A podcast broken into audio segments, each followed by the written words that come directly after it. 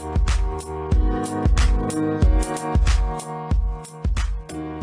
teman-teman, selamat pagi, siang, sore, malam, pokoknya kapan pun kalian dengerin podcast ini. Sebelum lanjut ngobrol-ngobrol santuy, aku ada pepatah nih buat kalian yang pastinya udah familiar banget, yaitu tak kenal maka tak sayang, kalau udah kenal belum tentu sayang. Kenalin, aku Rehan, mahasiswa tahun kedua Teknik Geologi Universitas Gajah Mada, yang suaranya bakal sering didengar di podcast kali ini. Sesuai dengan nama podcastnya, Ngebius, ngepodcast bareng virus. Podcast ini diinisiasi oleh Divisi Kewirausahaan HMTGF TUGM. Jadi, di podcast ini, kami akan ngebahas banyak seputar kewirausahaan di lingkungan perkuliahan, khususnya yang diinisiasi oleh mahasiswa. So, jangan lupa dukung dan dengerin podcast Ngebius di Spotify. Kalian juga bisa kepoin Instagram HMTGFTUGM untuk highlight menarik lainnya. Nah, daripada ngebuat teman-teman makin kepo di episode perdana ini dengan judul Kuliah Bisnis Cuan, kita bakal ngobrol bareng alumni Teknik Geologi Angkatan 2016 yang memiliki segudang prestasi, baik itu dalam kompetisi dunia geologi maupun kompetisi dunia bisnis seperti menjadi seorang awardee di PMB, yaitu ada Mas Muhammad Ilham. Halo Mas, apa kabarnya nih Mas? Halo Rehan, sehat-sehat, Alhamdulillah. Alhamdulillah. Ya walaupun penyintas COVID ya, ya Alhamdulillah sudah merasakan dan Alhamdulillah masih survive. Baik, Mas. Uh, aku izin Mas, manggilnya Mas Ilham aja ya Mas, biar lebih santai gitu. Iya, bapak nanti terlalu gimana gitu, kayak bapak ke anak nanti. Apalagi om ya. iya, jangan. Belum, belum om om. Oh, belum om. Baik, baik, baik mas. Uh, kalau boleh tahu nih mas, uh, sekarang lagi sibuk apa mas? Oke, sekarang kalau sekarang banget lagi sibuk ngepodcast ini sih. Kalau setahunan ini atau setahunan ke tahunan kemarin lah ya, itu aku ikut proyekan bendungan. Terus kalau nanti kemungkinan akan lanjut S2 juga di geologi UGM juga. Gitu. Wah, tetap produktif Mas dalam masa pandemi ini emang panutan lah. Wah, alhamdulillah lah masih yang penting itu ya sehatnya sih itu. Alhamdulillah tuh ada sehat dikasih sehat itu alhamdulillah banget. Baik, Mas. Oke. Jadi uh, Mas Ilham ini tuh punya bisnis di bidang F&B yang digeluti semasa menjadi mahasiswa geologi yaitu susu ketan kumlot. Nah, di sini kita akan ngulik gimana sih pengalaman Mas Ilham ngebangun bisnis ini gitu selama menjadi seorang mahasiswa. Nah, Mas, uh, kita kan akan ngebahas gitu Mas banyak soal susu ketan kumlot nih. Awalnya gimana sih Mas? Kok ada kepikiran gitu kan? Ide buat bisnis F&B gitu kan? Di uh, di bisnis F&B gitu kan sekarang lagi marak-maraknya gitu. Awalnya gimana mas? Bisa ceritain mas. Oke okay. latar belakang ya. Uh, sebenarnya kalau mau ceritain lengkap-lengkapnya panjang banget ya. Tapi kalau aku coba ringkas itu ada empat lah empat poin terkait latar belakang pertama ini kondisinya saat itu uh, awal banget pandemi sebenarnya. Awal banget pandemi itu bulan Maret lah ya. Masuk pandemi masuk Indonesia ya. 2000 berapa? 2020 mm -mm. nah um, itu kondisinya kondisi aku sendiri waktu itu ya. Waktu itu kondisi aku dan teman-temanku juga itu seasrama itu udah selesai beasiswa artinya beasiswa udah nggak dapat terus kuliah belum selesai beasiswa udah udah nggak dapat tapi kuliah belum selesai Nah, karena kita bergantung banget sama beasiswa dulu, akhirnya kita merasakan ya kondisi itu mendesak banget gitu ya. Nah, karena kondisi mendesak, akhirnya kita ya mencoba me memeras otak ya, supaya bisa menghasilkan sesuatu yang kira-kira bisa ya menambah pemasukan lah. Karena kalau misal ya bayangin aja, di sini dulu uh, dulu cuma misal pemasukan dari beasiswa pas ada pemasukan lah intinya, walaupun ada pengeluaran gitu ya. Tapi kondisi setelah itu pengeluaran ada, pemasukan nggak ada. Akhirnya kita mikir, oh ya udah, gimana lagi selain jualan? Oke jualan. Akhirnya aku nemu temen yang dia serama juga, yang dia pengen jualan juga. Pas banget ternyata ya kita berseliuran gitu ya di IG, di Line itu ada program wirausaha PMW dari UGM. Wah pas banget nih, lagi kepikiran pengen coba bisnis, pengen coba buka usaha, pas ada uh, program itu. Akhirnya oke, okay, karena aku dan temen asramaku ini tipikal yang kalau nggak ada deadline itu nggak bisa, nggak bakal dikerjain. Akhirnya ya udah kita mending ikutin aja, kita bikin proposal. Wah, tapi apa ya gitu kan? Maksudnya produknya apa nih gitu. Terus akhirnya kita coba cari keresahan bersama gitu ya. Keresahan bersama aku dan temanku ini adalah kita sama-sama resah dengan minuman boba yang makin menjamur. karena kita ngerasa kayak wah ini kalau boba dibiarin begitu saja tanpa ada counter ya tanpa ada lawan dari produk-produk lainnya yang kita bisa bilang ya lebih menyehatkan wah bakal bahaya nih gitu. Kita kalau misal cari-cari ini tentang boba juga kan meningkatkan risiko diabetes dan sebagainya.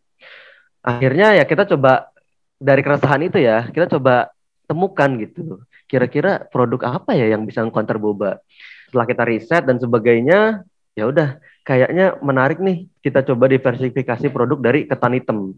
Ya awalnya emang kita nggak uh, kepikirannya ketan hitam gitu. Kenapa? Karena aku dan temanku ini juga suka sama-sama suka ketan hitam. Uh, kita ngelihat ketan hitam nih produknya cuma apa bubur ketan aja gitu. Bubur ketan bubur burjo gitu ya di burjo dan itu pun ketan hitam cuma sebagai pelengkap gitu. Namanya juga burjo bubur kacang hijau. Nah, setelah itu kita ya coba risetnya tuh eh, cari-cari juga gitu ya, cari-cari ke sesuatu produk yang emang sebenarnya udah udah dijual gitu ya di tempat lain, tapi kita coba modifikasi, amati tiru modifikasi. Setelah kita coba amati, kita uh, kita nemu nih ternyata ada ya suket, susu ketan. Itu di tempat lain yang itu kemudian kita lihat, wah ya masih apa target marketnya itu masih uh, masyarakat menengah ke bawah dan kurang premium gitu. Ya udah kita balut dengan premium terus kita modifikasi uh, selain premiumnya kita juga modifikasi dari bahan-bahannya yang lebih kita bisa bilang lebih menyehatkan lah gitu ya. Karena keresahan kita adalah tentang boba itu yang ya nggak sehat gitu. Dari situ ya udah akhirnya udah lengkap tuh ya. Kondisinya mendesak pas banget ada momentum kita punya keresahan bersama udah kita riset dan kita putuskan. Jadilah susu ketan kumlot gitu. Wah ya. baik. Ini jadi apa ya mas? Latar belakangnya itu menarik gitu loh. Jadi ada latar hmm. belakang ada masalah identifikasi kemudian solusi. Berawal dari sebuah keresahan ada keresahan karena beasiswa yang udah enggak ada lagi gitu karena untuk hmm. gimana sih pemasukan bagi seorang mahasiswa gitu kan? Terus hmm. diidentifikasi apa yang ingin dibangun gitu kan? Jadilah ini gitu lah apa ya kalau di mahasiswa emang kayak menjadi sebuah implementasi bagaimana pola pikir belajar itu menjadi itu kan itu sangat istimewa lah. Nah mas, Bener. untuk inisiasi tadi mas, mm berapa mas? Awalnya itu berapa orang yang menginisiasi adanya susu ketan kumlot ini selain Mas Ilham? Oke, okay. uh, eh, tim awal banget ya maksudnya yang emang kita coba uh, pas awal-awal banget yang mikir itu ya punya keresahan dan sebagainya itu cuma dua orang aku sama temanku Ali. Dia anak FIB uh, gitu ya. Tapi teman seasrama yang dia emang udah berkecimpung di ya jualan-jualan gitu. Karena dia udah sering jualan gitu kan ya udah. Kenapa nggak kita coba uh, coba apa namanya ikut program gitu. Kita ikut program yang benar-benar ter ya terstandarisasi lah gitu ya secara penilaian proposal, keuangan dan sebagainya ya kita kita coba gitu.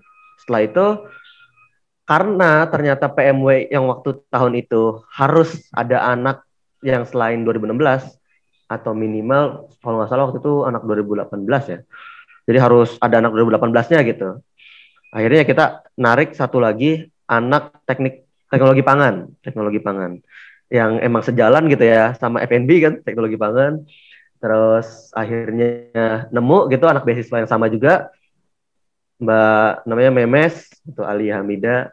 Nah itu akhirnya kita bertiga ya udah kita ikutin program PMW sampai seterusnya gitu ya. Kita ada ikut program-program lain juga sampai jadi sampai sekarang. Gitu. Itu pas awal-awal. Oh baik. Jadi Mas Ilham ini inisiasinya nggak sendirian gitu kan? Tetap ada kerjasama lah dengan temen dan ya, ya. melihat peluang hmm. tadi di PMW aku pengen tahu sih Mas awal banget sih gimana sih caranya memulai dan juga menjalankan usaha sambil kuliah kan Mas juga seorang mahasiswa kan Mas pada saat itu kan juga hmm. ke kesibukan itu pasti ada lah bagi seorang mahasiswa pasti saya aja yang baru semester 2 hmm. selesai semester 2 aja udah ngerasa ya adalah kesibukan gitu kan apalagi udah tahun ke berapa berarti ketiga ya Mas mungkin uh, tiga akhir tahun ketiga akhir nah itu gimana sih Mas awal banget mulai dan juga jalankan usaha gitu oke okay. awal banget mulai ya uh, maksudnya ya kan berarti menyelaraskan lah ya intinya antara usaha dengan maksudnya mau mencoba mulai bisnis sama apa namanya sambil studi gitu ya. Uh, ini menarik banget. Jadi pas sebenarnya gini kondisinya waktu itu kan emang di semester eh, di tahun ketiga akhir itu atau masuk awal tahun keempat lah itu kondisinya emang nggak sesibuk seperti di tahun-tahun pertama kedua ketiga yang aku rasakan sih. Pertama kedua gitu lah. Karena ya aku ngerasanya tahun pertama kedua tuh udah di, di, di apa ya ditempa banget gitu ya dengan kesibukan yang luar biasa. Jadi kayaknya udah biasa gitu dengan kesibukan itu nah karena udah terbiasa dengan itu ya salah satunya adalah melatih ke lebih melatih ke ini sih manajemen waktu dan manajemen pikiran lah ya. Manajemen waktu itu dalam artian ya coba me, mengatur ya minimal ngelis lah ya apa kerjaan-kerjaan di hari itu dan sebagainya ngatur jadwal sama manajemen pikiran biar gak gampang stres. Ya aku ngerasa banget itu dilatih banget di tahun pertama tahun kedua walaupun tahun pertama kewalahan banget mesti tahun kedua tahun masuk tahun ketiga itu ya kayak udah udah ngerasa uh nemu pola gitu. Gimana melakukan apa ngejalanin kuliah ini. Pas banget kondisi waktu itu ya aku nggak sesibuk tahun pertama kedua ya akhirnya bisa lebih lebih luang gitu lebih fokus ngurusin bisnisnya. Aku waktu itu tinggal bukan tinggal ya masih skripsian. Nah uh, sebenarnya lebih masalah lagi kalau ternyata aku coba kulik ya. Karena skripsi itu kan kondisinya nggak ada deadline ya.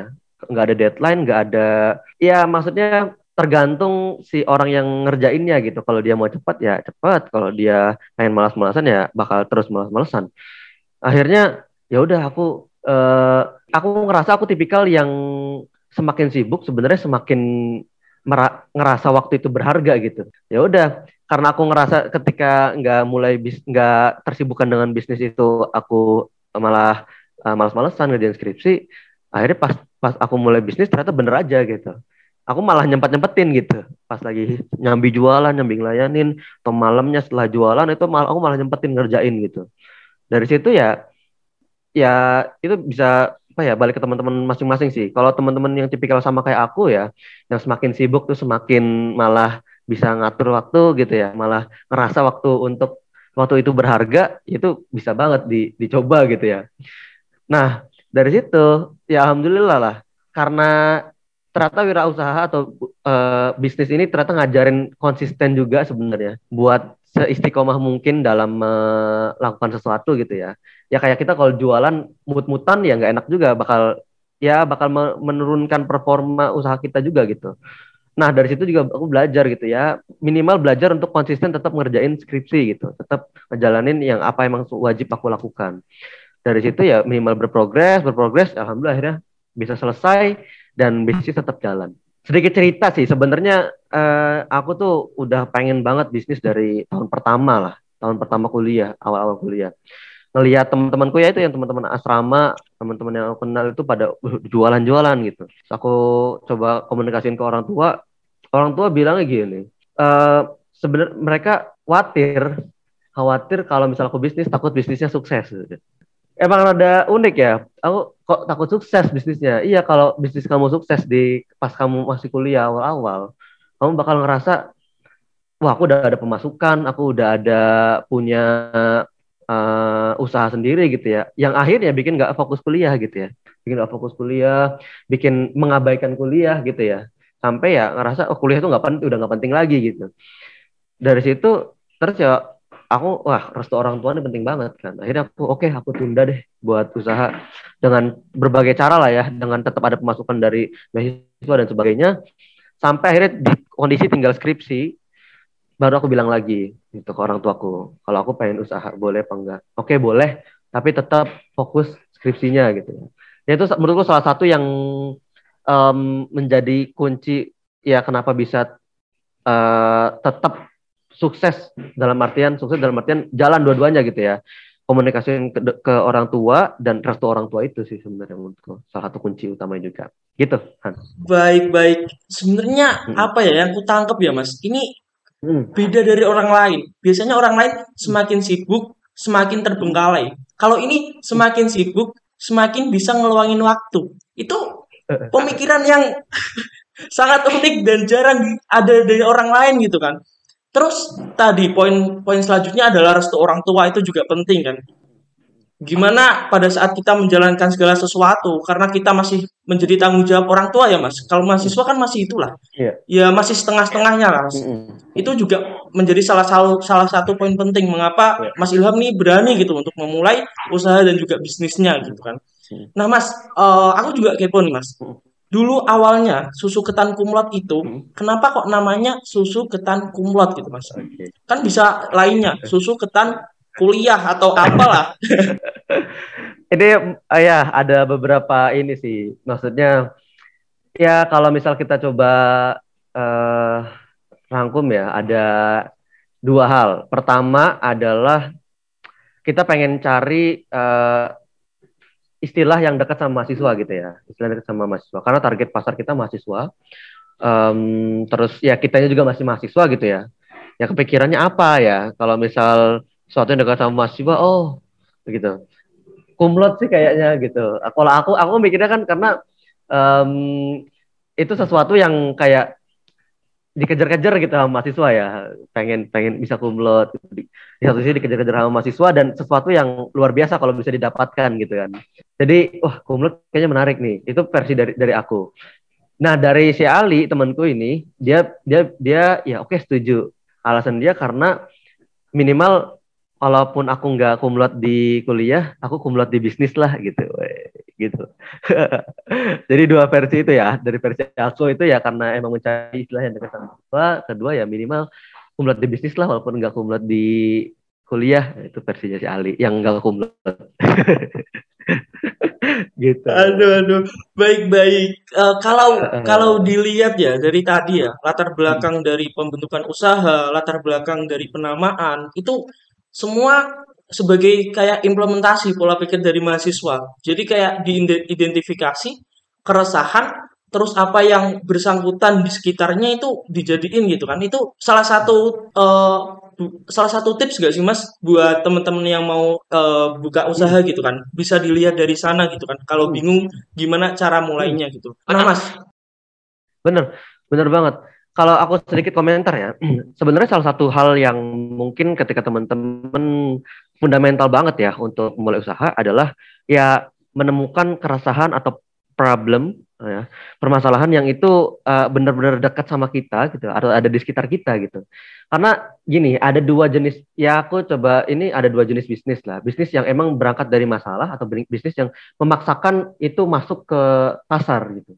Dan kita bisa tahu bisnis atau sesuatu yang berangkat dari masalah itu pasti bakal lebih ya lebih sustain dan lebih mudah diterima gitu. Lebih um, gampang untuk melesat gitu ya karena ya berangkat dari masalah orang butuh solusi untuk masalah-masalah mereka gitu ketimbang memaksakan produk untuk masuk pasar yang itu wah gila effortnya kan kita harus edukasinya kita harus um, marketing gila-gilaan biar merasuk ke pemikiran mereka dan sebagainya. Ya itu bisa dilihat gitu kan. Nah, itu suatu fundamental banget menurutku dalam bisnis ya. Oh, baik baik baik. Berarti itu juga apa ya, Mas? Kayak identifikasi yang sering kita dengar lah kalau bisa membangun bisnis gitu kan. Ada SWOT yeah. gitu kan. Ada opportunity. Nah, opportunity yang Mas Ilham dapatkan itu adalah solusi dari sebuah masalah yang ada gitu kan. Itu jadi uh, salah satu tips sih buat teman-teman yang mau bangun usahanya gitu. Nah, Mas, uh, awalnya Mas, susu ketan kumlot ini langsung berbentuk sebuah toko atau gimana Mas dari cara penjualannya dulu? Oke.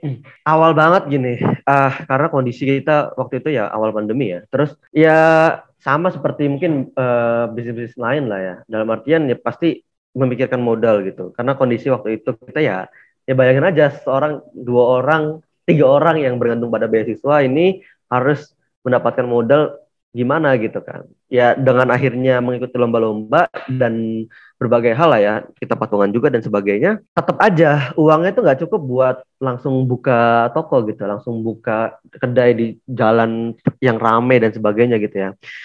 Ya mau nggak mau akhirnya ya kita ya karena terdesak itu ya, apa namanya, kita terus muter otak gimana caranya bisa tetap jualan, tapi uh, costnya nggak terlalu tinggi. Akhirnya ya udah kita jualan di kontrakan. di kontrakan waktu itu uh, kondisinya awal aku nggak nggak nggak nggak nyangka bisa dipakai sih karena ya sempit dan sebagainya gitu ya. Tapi setelah aku dan uh, temanku ini coba komunikasikan dan sebagainya akhirnya bisa gitu ya dipakai dan nggak apa-apa. Yang untungnya kooperatif juga gitu. Um, bapak ibu kontrakannya ini gitu paham lah gitu kondisinya. Nah dari situ kita udah mangkas biaya sewa, mangkas ini itu dan sebagainya ya. Ditambah ya kan kita tahu kita punya GoFood, GrabFood gitu ya. Sekarang ada Shopee Food gitu ya. Ada Maxim Food yang bisa dimaksimalkan walaupun tempatnya itu pelosok gitu ya, masuk-masuk tapi tetap bisa terjangkau gitu sama orang-orang gitu. Ya udah, melihat dari situ, oke. Okay, kita buka aja di kontrakan, kita maksimalkan GoFood, GrabFood dan kawan-kawannya itu. Udah, akhirnya bisa gitu dari situ ya mungkin terus berkembang sampai akhirnya sekarang ada di toko di jalan Pogung Dalangan. Nah, Pogung Dalangan ya ini di Pogung Dalangan Selokan Mataram ini gitu. Baik. Ini juga apa ya? Uh, sesuatu yang sering ditanyakan oleh teman-teman yang mau mulai bisnis yaitu uh, tentang modal yang mungkin udah disinggung Mas Ilham gitu kan. Gimana sih? Uh, teman-teman kan biasanya mikir aku ini nggak punya modal gitu buat uh, bangun usaha gitu. Terus gimana caranya? Itu udah terjawab dari Mas Ilham tadi. Memanfaatkan apa yang ada gitu kan. Nggak perlu langsung bangun toko gitu kan Mas ya. Manfaatkan apa yang ada, misal kontrakan itu tadi. Terus sekarang kan juga udah zamannya digitalisasi gitu kan. Ada GrabFood, ada GoFood, dan lain-lain itu bisa dimanfaatkan. Nah mungkin uh, ada kayak tips dan juga trik yang lainnya buat teman-teman yang nggak punya modal nih, nggak berani nih mulai gara-gara nggak ada modalnya nih, gimana mas? Okay. Ada step lain apa nggak mas? Iya, um, tadi sempat aku singgung juga sebenarnya, uh, ya mungkin ya tips trik, maksudnya yang umum ya. Pertama adalah uh, kalau punya ide gitu ya, punya konsep bisnis atau kepikiran sesuatu gitu ya, itu tulisin gitu tuliskan itu di catatan apa pun gitu ya. Karena maksudnya ya ide itu bermunculan ya, konsep-konsep yang kemudian uh, kepikiran itu ya bakal hilang, datang dan pergi gitu. Artinya kalau misal itu bisa dicatat, itu bakal bagus banget karena bisa jadi suatu waktu kita akan nemu momen yang kita bisa ngembangin ide itu, konsep itu gitu. ya ini juga salah satunya berangkat dari situ gitu. Awalnya ya aku kepikiran-kepikiran dari awal-awal kuliah gitu kan.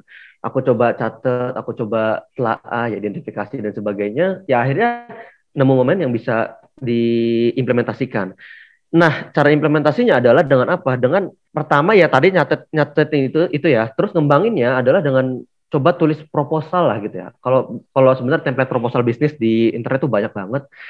Nah, aku dan ya aku gitu ya dulu emang pernah ikut lomba juga tentang proposal bisnis dan sebagainya ya akhirnya aku coba tuliskan gitu di sebuah di proposal uh, poin-poin yang penting untuk dimasukin yang harus diproyeksikan dan sebagainya akhirnya ya nemu momen yang pas itu pas PMW gitu jadi pas ketika teman-teman udah punya proposal gitu ya ketika teman-teman udah punya konsep yang matang dan pas banget juga momentumnya akhirnya ya keberuntungan di tangan teman-teman gitu datang ke tangan teman-teman, ya faktor luck itu kan ya kondisinya kesiapan kita juga kan. Nah, karena kondisi itu, ya kita bisa terus akhirnya mem, apa ya, coba apply di beberapa program-program yang ada gitu ya. Sebutlah kalau misal yang terbuka banget buat mahasiswa UGM nih ya, program mahasiswa wirausaha PMW itu, yang insya Allah tiap tahun ada. Yang di situ ya dia nggak cuma ngajarin apa ya nggak cuma ngasih modal lah ya dia bisa ngajarin basic-basic tentang kewirausahaan juga gitu yang itu ya yang menurutku jauh lebih penting lah ya jauh lebih penting karena ilmu itu ya unlimited lah terus ada program-program yang sebenarnya kalau teman-teman lihat dari Ristek Dikti ya Mendikbud Ristek Dikti nah itu dia uh, program KBMI namanya. Kompetisi mahasiswa KBMI bisnis dan uh, manajemen mahasiswa Indonesia. Nah itulah. Nah itu bisa coba teman-teman cari-cari juga gitu ya itu ada. Atau yang sekarang lagi ada nih sebenarnya diplomat success challenge nih. Dia 2000 tahun sebelumnya tahun pas tahunku 2020 tuh ada. Aku coba juga. Tahun sekarang 2021 itu ada juga sebenarnya nah itu artinya banyak peluang-peluang yang itu bisa kita dapetin modal gitu sebenarnya. Ketika kita punya kesiapan secara konsep ide bisnis ya entah udah matang atau belum yang itu kita bisa tuangkan. Ketika udah matang tinggal kita makin modifikasi lagi bisa kita sebar ke mana-mana. Sebar ke mana-mana ini yang tadi ya nggak cuma lewat program-program yang ada sebenarnya kita bisa tawarin juga loh ke teman-teman gitu. Kita kan misal keterkendala sama kita nggak punya tabungan nih tapi kita punya teman-teman yang ternyata punya tabungan gitu ya ternyata punya keinginan untuk berinvestasi gitu ya dia terlalu misal ya takutlah investasi sama saham, takutlah investasi sama ini yang yang real-real aja gitu ya, yang yang benar-benar bisa dia pantau. Akhirnya ya itu salah satu peluangnya adalah dari teman-teman juga gitu ya yang ternyata punya tabungan lebih dan dia pengen emang pengen usaha kita bisa tawarin aku punya ide nih aku punya ini dari situ kita bisa kumpulin modal kita bisa bangun usaha bareng-bareng gitu jadi ya tips triknya adalah persiap apa ya persiapkan diri se maksimal mungkin ketika emang benar-benar pengen mulai usaha gitu. Gitu sih. Baik, berarti poinnya itu sebenarnya penting banget implementasi dari semasa perkuliahan gitu kan. Implementasi pola pikir mahasiswa itu penting banget, yaitu berkaitan tentang momentum dan juga peluang gitu kan. Sebenarnya bagi seorang mahasiswa uh, dengan penjelasan dari Mas Ilham tadi, peluang itu banyak banget. Peluang untuk mencari modal, untuk memulai bisnis, untuk menguji ide dan juga konsep bisnis itu banyak banget. Salah satunya yaitu tadi yang dijelasin Mas Ilham mengenai program-program yang ada tentang kewirausahaan. Salah satunya adalah PMW. Ya jadi kesimpulannya bahwa teman-teman nggak usah takut gitu kan, ya Mas ya.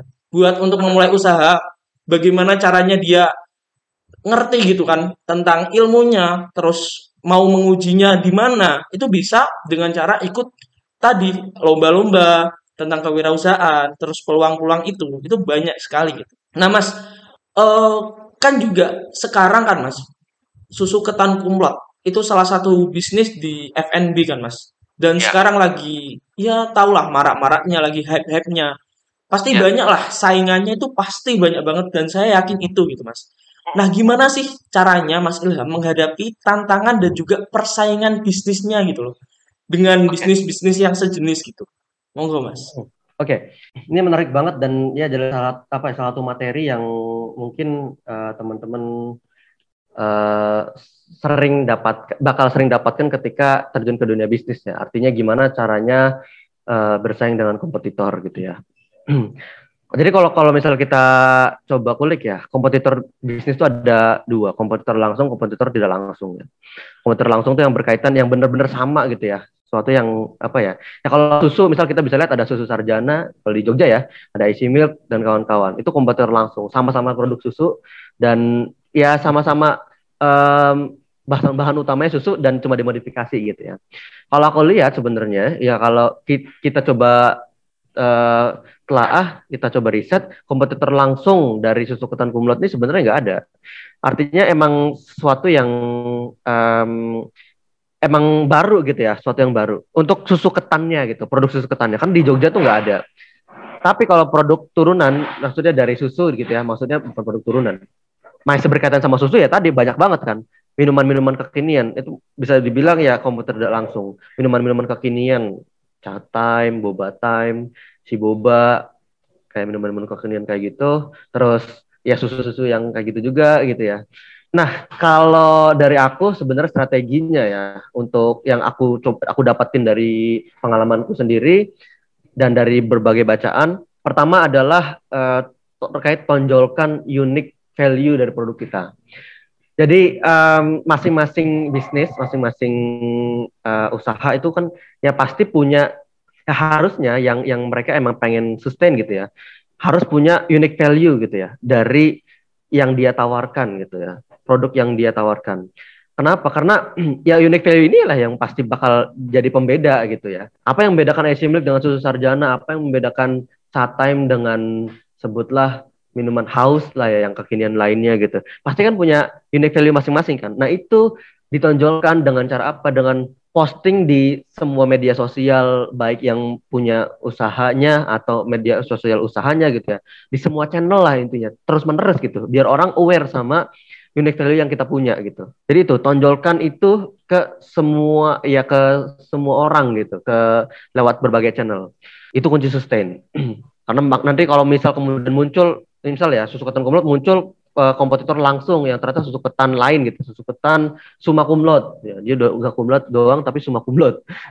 ya kita masih tetap punya unique value tertentu gitu kan yang itu bisa membedakan kita sama susu ketan summa cum laude gitu itu kita terus tonjolkan kita terus up terus gitu kedua adalah uh, terus ya keep innovating mau nggak mau kalau ya kondisi saat ini dan ya yang dan seterusnya ya kita bakal berhadapan dengan kondisi yang itu inovasi nggak berhenti berhenti gitu ya orang-orang lain tuh inovasi nggak berhenti berhenti jadi mau nggak mau ya kita jangan sampai kalah sama arus yang kita yang kita sedang hadapi gitu ya. Kalau kita kalah ya udah kita bakal hanyut begitu aja gitu. Kita nggak bisa nggak bisa uh, meng, menyetir arusnya kita mau ke mana. Jadi kita yang terus berinovasi gitu ya. Kita yang nggak gampang uh, puas dengan satu produk yang ternyata itu udah laku di pasaran. Ya bahkan gini, bahkan keep in, apa inovasi ini nggak cuma inovasi produk ya, inovasi bisnisnya gitu. Gimana cara mempertahankan si bisnis ini tetap jalan gitu. Ternyata oh ternyata kalau misal bisnisnya kita sistemnya kayak gini, harus kita yang megang bakal tergerus terus nih. Oh yaudah kita coba franchise gitu oh ya udah kita coba uh, uh, passive investment lewat orang lain dan seterusnya. Jadi inovasinya tuh harus terus menerus ya. Mau nggak mau kita harus terus menerus berinovasi. Ketiga, customer relationship. Jadi penting untuk mempertahankan. Jadi gini, customer relationship ini berkaitan sama pelanggan lah intinya. Jadi kita nggak cuma fokus ke nge gimana nge pelanggan baru gitu ya, tapi kita juga fokus gimana mempertahankan pelanggan lama gitu. Gimana caranya pelanggan ini pelanggan lama ini bisa tetap loyal sama kita gitu ya. Ya itu penting banget buat terus dipikirin gitu. Gimana uh, customer relationship kita gimana uh, terus kita bisa nge-reach pelanggan-pelanggan baru gimana kita bisa tetap mempertahankan pelanggan-pelanggan lama kita. Yang keempat fokus dan kita evaluasi terus menerus market yang kita tuju gitu jadi gini, uh, menarik menariknya gini, ya kalau misal kita mulai bisnis kan kita harus uh, punya segmen pasar tertentu gitu ya. Semakin kita ditanya segmen pasarnya apa dan semua orang gitu ya, berarti ya ada yang salah dengan bisnis kita. Artinya pasti ada satu segmen pasar yang yang kita fokus ke situ gitu. Nah, kita kita fokus dan kita evaluasi terus. Ya kalau emang harus memperluas memperluas segmen pasar, ya kita perluas. Kalau kita harus mempersempit segmen pasar, kita persempit gitu. Itu evaluasi terus segmen pasar. Yang terakhir keep learning ya. Maksudnya uh, dari mana pun kita harus belajar terus. Dan entah dari bisnis orang, entah dari ya sekarang banyak TikTok, TikTok, Instagram, Instagram tentang bisnis. Kita tetap belajar terus, ikutin terus perkembangan bisnis saat ini ya. Keep update gitu dengan semua hal tentang bisnis, tentang semua hal ya FNB dan sebagainya gitu ya. Itu sih menurutku lima strategi ya untuk bersaing di dunia FNB dan bisnis secara umum saat ini. Gitu, Ray. Baik, berarti ada lima poin lah yang dijabarkan oleh Mas Ilham gitu kan. Yang pertama adalah unique value, itu harus ada di dalam bisnis kita gitu kan mas. Bisnis yang akan dijalankan gitu. Kemudian ada keep innovating, kemudian ada customer relationship, kemudian ada keep learning juga, dan juga fokus terhadap pasar gitu. Itu uh, ilmu yang bisa teman-teman dapatkan gitu kan untuk memulai sebuah bisnis. Nah mas, uh, bisnis susu ketan kumlot ini menurut mas kan juga pada saat kuliah gitu kan adalah sebuah peluang ya. yang sangat bagus dan juga menguntungkan menguntungkan atau enggak nih mas? Ya. Itu menguntungkan bisa hmm. dalam banyak hal sih mas. Bisa dalam soal pengalaman, pengetahuan ataupun ya cuan lah mas. Iya iya. Benar-benar. Uh, eh, jelas sih kalau ya namanya bisnis kita cari untung ya. Mau gimana pun juga ya. Ya kalau soalnya maksudnya gini, ya entah seberapa besar atau uh, seberapa kecil untung ya kita tetap cari untung dalam bisnis gitu ya. Artinya gimana gimana caranya ya pun dengan sosiopreneur gitu ya, sesuatu yang dia uh, basisnya sosial gitu, usaha-usaha sosial yang nilainya sebenarnya seakan-akan ya kok di apa ya volunteering lah ya, jadi kayak uh, sukarela gitu. Walaupun sukarela, tapi kan pasti mereka mencari celah-celah bisnis yang itu bisa juga yang harus didapatkan supaya bisnis mereka tetap bisa jalan. Nah artinya gini, kalau aku ngelihat susu ketan ini sebenarnya uh, ya menguntungkan jelas. Apalagi kondisinya waktu awal-awal itu kita um, nggak pun nggak ada biaya sewa dan sebagainya gitu ya. Yang akhirnya itu lebih apa ya lebih banyak lagi pemasukan gitu ketimbang pengeluaran. Kalau dari segi ke keuntungan ya bisa dibilang ya, ya ya kita masih struggling sih dengan dengan dengan kondisi yang ada pandemi gitu gini gitu ya. Uh, tapi ya lumayan sebenarnya, lumayan dalam artian ya kita um, ternyata gitu ya masih bisa berjalan aja udah alhamdulillah gitu. Bisnis kita masih ternyata nutup bis masih bisa nutup kebutuhan-kebutuhan yang ada tuh alhamdulillah. Artinya bisnis kita masih bisa oh bisa sustain gitu ke depannya. Masih bisa minimal nutup nutup nutup modal yang ada terus ada ada profit kemudian bisa kita terus putar untuk jadi inovasi dan sebagainya ya itu udah alhamdulillah banget pelajaran-pelajaran yang didapat juga wah gila real life banget gitu real life banget kayak yang tadi aku bilang bisnis itu ngajarin kita buat konsisten ngajarin kita istiqomah bisnis ini ngajarin kita gimana bisa negosiasi kita cari peluang cari celah sekecil apa pun bisa kita um, coba gitu ya supaya kita bisa dapat keuntungan sekecil apa pun gitu Gitu sih kalau dari aku. Pelajaran-pelajarannya banyak banget yang bisa diambil. Ya jelas kalau dari uang ya alhamdulillah banget bisa bisa nutup banyak hal gitu, kebutuhan dan sebagainya. Gitu, Rey. Baik, berarti bisnisnya itu sangat menguntungkan, bukan hanya soal cuan ya mas, tetapi juga pengalaman hmm. gitu kan. Tetapi tetap ada gitu kan hmm. struggle-strugglenya dan itu wajar lah yang harus dihadapi ya. menjadi seorang ya. pebisnis. Nah mas, pertanyaan terakhir banget dijawab cepet aja mas. Milih berkecimpung ya. di dunia geologi atau bisnis mas? Dua-duanya, dua-duanya, beneran. Ya kan nggak mesti salah satu kan, dua-duanya. Cepet ya, maksudnya ini masih ada pertanyaan lagi apa aku perlu aku jelasin? uh, kayaknya udah cukup sih mas. Dua-duanya itu jawab gak bisa lah emang dipilih gitu kan. Berarti kalau iya. bisa dua kenapa harus satu gitu kan mas? bener, bener, bener, bener. Ya aku gini, aku punya ambisi riset yang pengen di perkecimpung dunia riset yang tinggi gitu ya. Jadi pengen banget berkecimpung di dunia geologi yang jelas-jelas dibutuhkan buat saat ini ya dalam counter bencana dan kawan-kawannya. Tapi ya tetap aja gitu. Kita butuh uh, pemasukan bukan pemasukan ya. Kita butuh tabungan-tabungan um, lain gitu ya yang harus kita punya salah satunya dengan bisnis ini gitu. Baik, berarti udah nggak bisa lah dipilih antara dua itu gitu kan? Benar, benar. Nah, cukup sih mas, kayaknya kita udah ngobrol-ngobrol lama gitu kan? Hmm, Seru banget ya? nah, uh, gimana nih teman-teman setelah kita dengar cerita dari Mas Ilham kan, based on experience-nya lah, pada tertarik gak nih mulai bisnis gitu? Dan oh ya, buat uh, yang kepo gitu kan sama susu ketan kumlot, kalian bisa beli di mana, Mas? Iya, ada di Google Maps. Kalau teman-teman cari susu ketan kumlot, tepatnya dia di Selokan Mataram ya, di Pogung Dalangan gitu ya. Kalau orang-orang Jogja harusnya tahu soto Pak Nanto yang di Selokan Mataram, nah jajaran sama dia. Baik, terus kepoin Instagramnya mas, apa mas? At apa mas? Susuketan.kumlaude, cumlaude, susuketan.cumlaude. Instagram susuketan kumlot bisa teman-teman cari susuketan.kumlaud. Baik, itu teman-teman. Uh, sekalian uh, akun Instagramnya Mas Ilham apa enggak ini? nah, di Sesuatu Komplot ini dia cuma follow empat um, orang. Nah, itu salah satunya ada aku. Nah. Oh, baik. Kalian nah. kalau mau follow Mas Ilham sekalian itu ada di situ lah. Bener. Ya akunnya nggak penting lah yang penting follow susu ketan kumlotnya follow dan juga jangan lupa beli lah mas ya yang penting mas. Iya benar harus nyobain.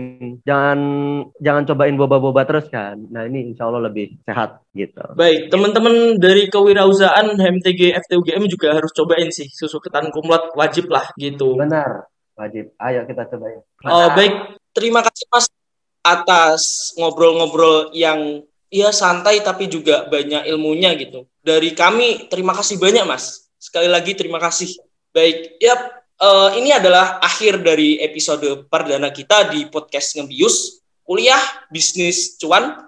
Semoga episode pertama ini menjadi awal yang baik untuk episode-episode selanjutnya. Nah, buat teman-teman yang masih pengen ngulik tentang kewirausahaan, jangan khawatir, masih ada episode-episode selanjutnya yang bakal lebih seru. Jangan lupa untuk follow dan juga dengerin podcast kita. Saya Rehan undur diri. See you in next episode. Sampai jumpa dan selalu jaga kesehatan. Terima kasih.